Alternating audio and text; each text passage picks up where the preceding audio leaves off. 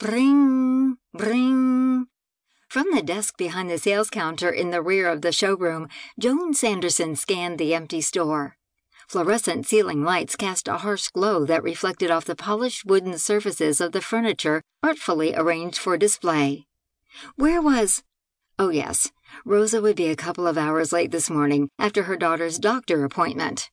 She reached for the phone and punched the button for the first time. Good morning, Abernathy Sales and Rental. I'm going to kill her. Joan closed her eyes. Patience. I need patience. Hi, Mom. What has Gram done? She alphabetized my underwear drawer. She what? A snort of unladylike laughter blasted through Joan's nose. It's not funny, Joan. My bras are all in the first row, color coded alphabetically from left to right, and then a row of panties, all folded in little squares, and then slips and socks along the back row.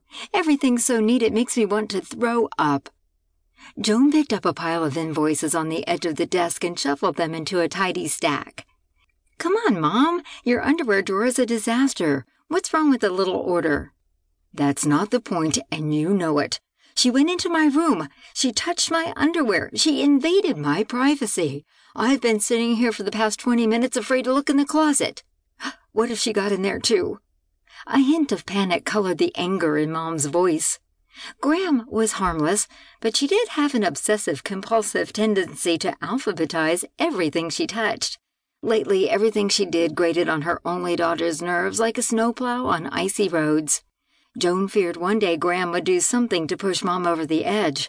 The front page of tomorrow's Advocate Messenger flashed into her mind.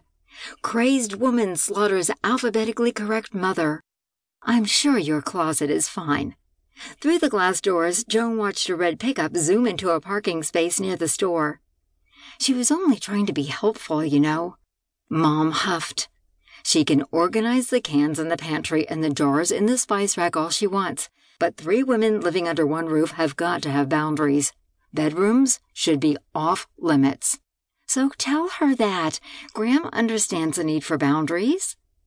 A couple emerged from the truck and made their way toward the store. The door alarm bleeped a stuttering double tone as the pair stepped from the clammy Kentucky heat into the air conditioned store. They were college freshmen, if Joan was any judge, much too young to be shopping for furniture. Be with you folks in a minute, she called, then spoke in a lower voice into the phone. I've got customers. I need to go. Mom ignored her. Do you think I haven't told her that a dozen times? She pays no attention to me and does as she pleases. I don't think I can take this much longer. Joan clutched the receiver, a cold lump settling in the pit of her stomach. What do you mean? After a pause, Mom sighed. I don't know. I wish I did. But really, we've got to do something before. Joan's mouth went dry. Something in her mother's tone hinted that she was about to launch into a subject that left Joan sick with dread. She couldn't get into this right now, not on the phone, and not when she was the only one in the store. She turned her back toward the watching couple and spoke quietly into the receiver. I've got to go, Mom. We'll talk about this later. Goodbye. The phone clicked down into its cradle harder than she intended as she sucked in a slow, deep breath. Time to calm down. She could think about Mom and Gram later. A professional smile plastered on her face, she weaved her way through the furniture displays. Her young customers stood just inside the door as though they had happened across a patch of superglue.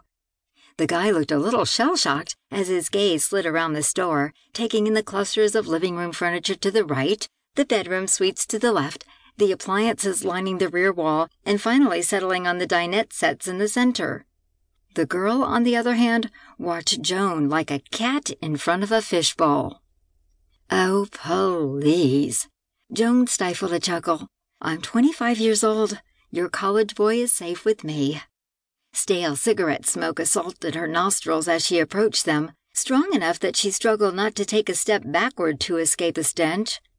Both wore jeans and flip flops. The girl sported a belly shirt revealing a glimpse of silver in the center of an incredibly tiny waist.